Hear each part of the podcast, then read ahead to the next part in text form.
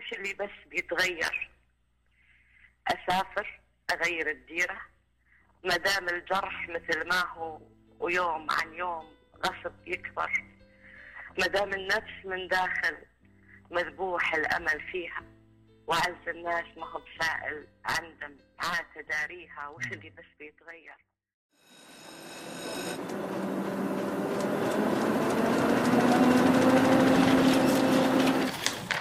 عنب بلدي. بودكاست. قل وش تبي بكافي خلني على كافي لهذه الأغنية ككل الأغاني مكونات أساسية. الأنماط اللحنية والألوان الإيقاعية وحركات الرقص التي يشكلها الأداء والتلحين.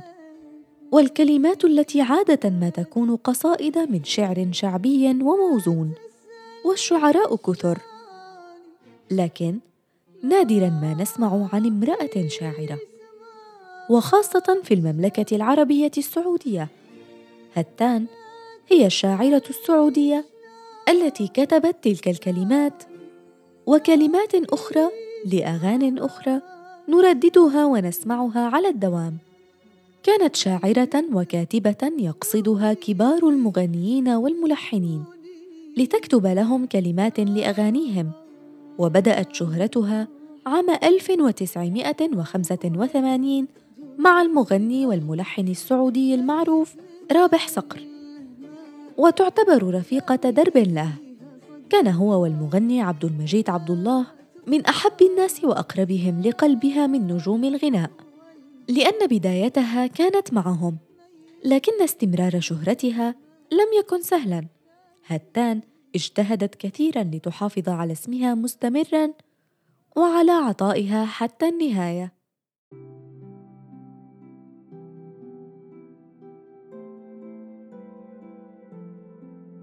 توفي زوجها الأمير المعتز بن الملك سعود في الولايات المتحدة.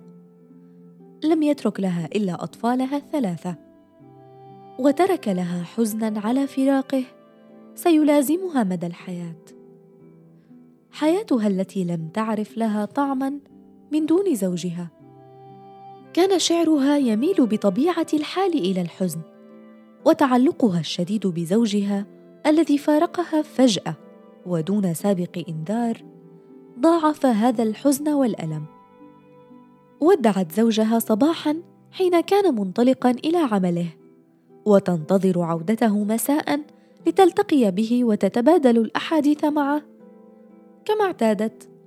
لكن جاء المساء ولم يعد. فرغت هتان حزنها من خلال كلمات شعرها. كان شعرها دوما له طابع حزين. كانت وجهة نظرها عن الحزن مختلفة.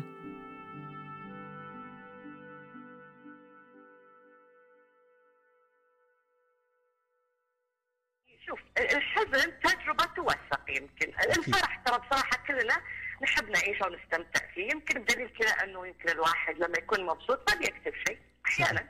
بالضبط بالضبط. يمكن يمكن هذا السبب إنه أنا أنا يمكن سنتين ما كتبت كذا مبسوطة. يمكن تراكم وعلى فكرة هو هو يقول- يقال طبعا إن الحزن دائما أصدق من الفرح. مو هذه هي بصراحة. تبغى صدق ال- الحزن تجربة تستمر معك يعني. بالضبط. الألم تجربة تستمر.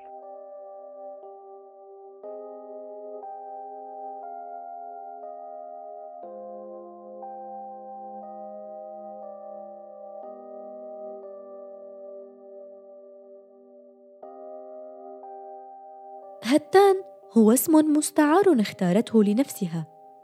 كانت تكتب مقالات في الصحف والمجلات. أسلوبها البسيط واللطيف جعلها مقربة من الناس دون أن يروها شخصيا. تعرفوا عليها باسمها المستعار. اسمها الحقيقي هو لينا بنت عبد الله العجاجي. كانت تكتب الشعر الحر والنبطي وتشاركه عبر المجلات والصحف أيضا.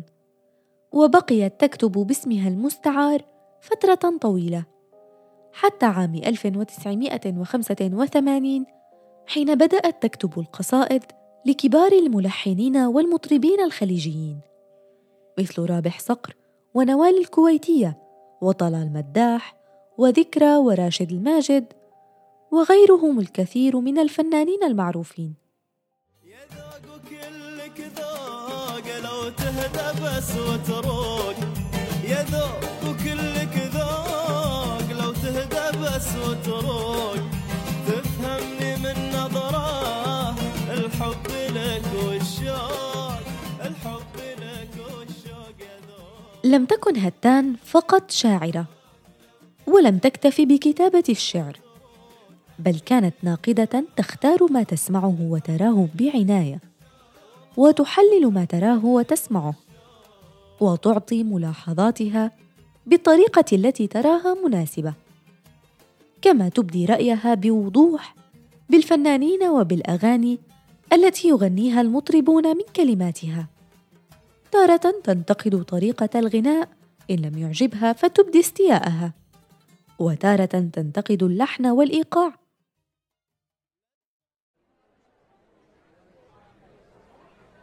الشاعرة هتان كيف ترين المنتجين في الوقت الحاضر؟ وما الفرق بينهم وبين المنتجين في الماضي؟ هناك أنواع كثيرة من المنتجين وتختلف الأهداف بين منتج وآخر لكن هذا الوضع ليس جديد وهذا ما كان عليه المنتجون سابقا وما تغير هو فقط أسماء المنتجين هل تعتقدين أنك كشاعرة ظلمت من قبل هؤلاء المنتجين؟ بالتأكيد هناك الكثير ممن ظلموا وكان من الممكن أن أكون من هؤلاء المظلومين لكن المجلات كانت مهتمة بنشر نصوصي على الدوام وأيضا عملي بالمجال الصحفي حصنني من هذا الظلم. ما رأيك بفناني العصر الحالي؟ أحزن عليهم. أعانهم الله. شعراء كانوا أم ملحنين أو حتى مطربين. بالرغم من سهولة وصولهم إلى الناس إلا أن التميز والبقاء على الساحة اليوم أمر صعب جدا.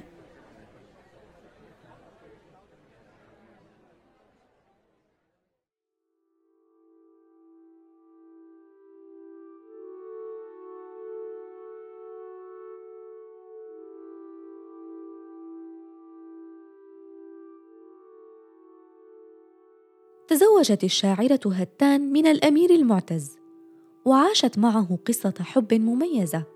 أمضت معه سنوات طويلة وراحت تكتب أشعارا لزوجها. تمدحه وتخلد حبهما من خلالها.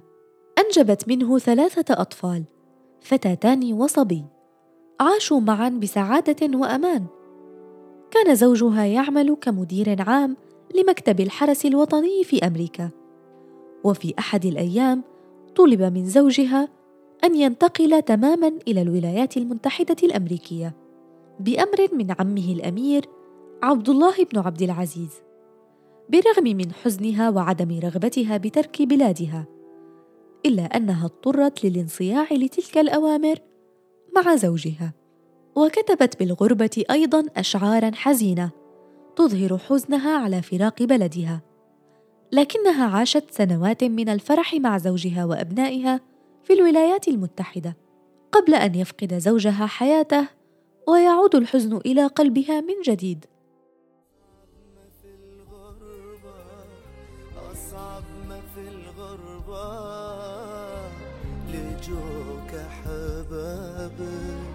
مثل الحلم لحظات تصحى وما تلقاهم.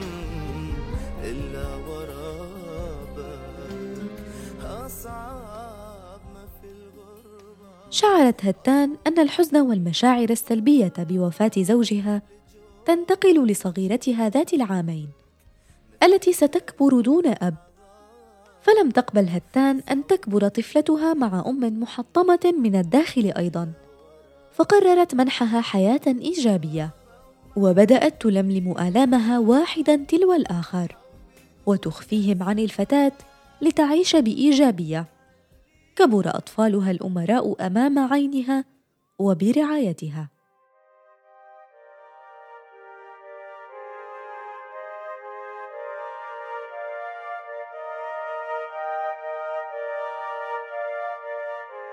العنصر النسائي العامل في المجال الفني في السعودية بدأ يزداد وأخذ اهتماما كما لم يكن من قبل.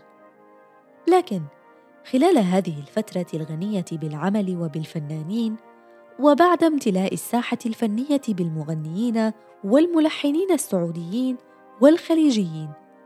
اختفت هتان أو توارت لفترة عن الأنظار. وحين سئلت عن سبب اختفائها بين فترة وأخرى قالت إن الإنسان قد يحتاج منبرا صحيحا يظهر من خلاله. ووسائل التواصل الاجتماعي مربكة في بعض الأحيان.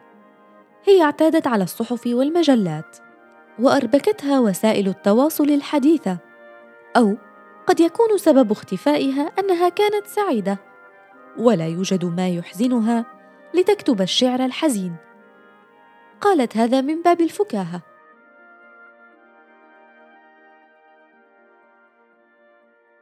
كانت الصحف والمجلات جميلة أعطت جيلنا تجربة رائعة ودربتنا أسماء كبيرة.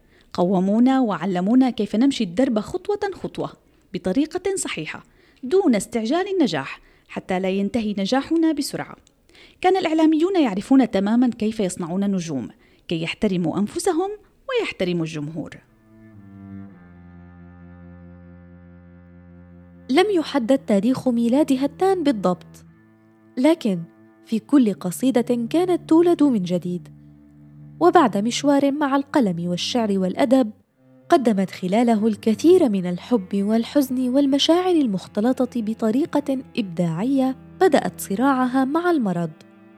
ثم توفيت عام 2019 وسط صدمة وحزن سكن كل من يحبها من الفنانين. على الصعيد الفني والشخصي.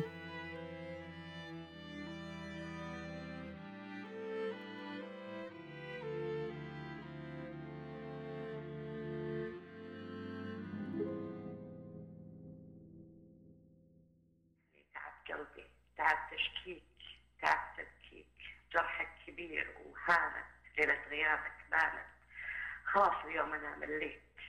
تعبت اشتاق تعبت افراق تعبت اصرخ أنادي لك. خسارة راح راح اللي راح بقالي منك. ألم وجراح. أنا مليت من قهري وطولة بالي والأحزان أنا مليت من صبري. أدور في هواك إنسان. ولا باقي معك أيام ولا حتى بقايا أحلام. جرحك كبير وهانت. ليلة غيابك خلاص اليوم. أنا استمعتم إلى بودكاست نساء من عنب بلدي. أعددت هذه الحلقة وقدمتها. أنا سكينة المهدي. نحن موجودون على أبل بودكاست، جوجل بودكاست وساوند كلاود